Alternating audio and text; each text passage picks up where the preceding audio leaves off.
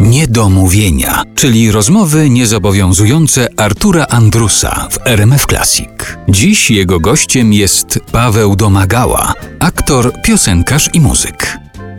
Powiedziałeś, że piosenka aktorska to nie jest twoja ulubiona forma. Nie było nigdy takiego pomysłu, żeby się zgłosić na przegląd piosenki aktorskiej. Na przykład nie miałeś nigdy takich ciągot?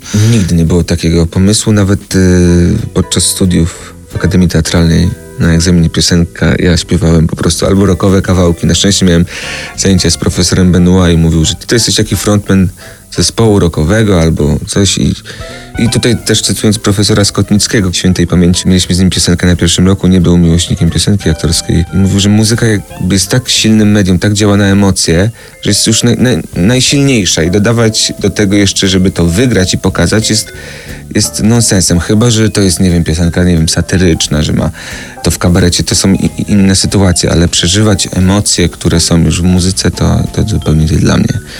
A w twoich piosenkach najpierw ci się pojawia muzyka, a potem jakaś opowieść, która się do tej muzyki dołącza?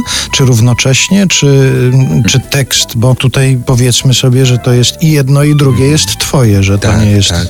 Oczywiście, e, to, znaczy ja tak holistycznie do tego podchodzę. To znaczy, że e, siadam z gitarą i, i wymyślam, często to jest jakaś myśl, jakieś wydarzenie, które mi się e, zainspirowało. Czasami jest to jedno zdanie, które za mną chodzi od tego zaczyna się piosenka. Bardzo różnie to bywa.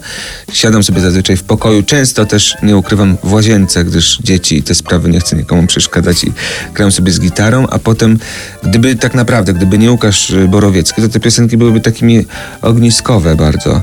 Wobec tego potem Łukasz aranżuje, też czasami zmienia linię melodyczną, żeby nie była zbyt, zbyt taka cepeliowa, nazywając to. Wobec tego, jeżeli chodzi o muzykę, to rzeczywiście ja daję pierwszy pomysł, a potem z Łukaszem już pracujemy nad, e, nad resztą.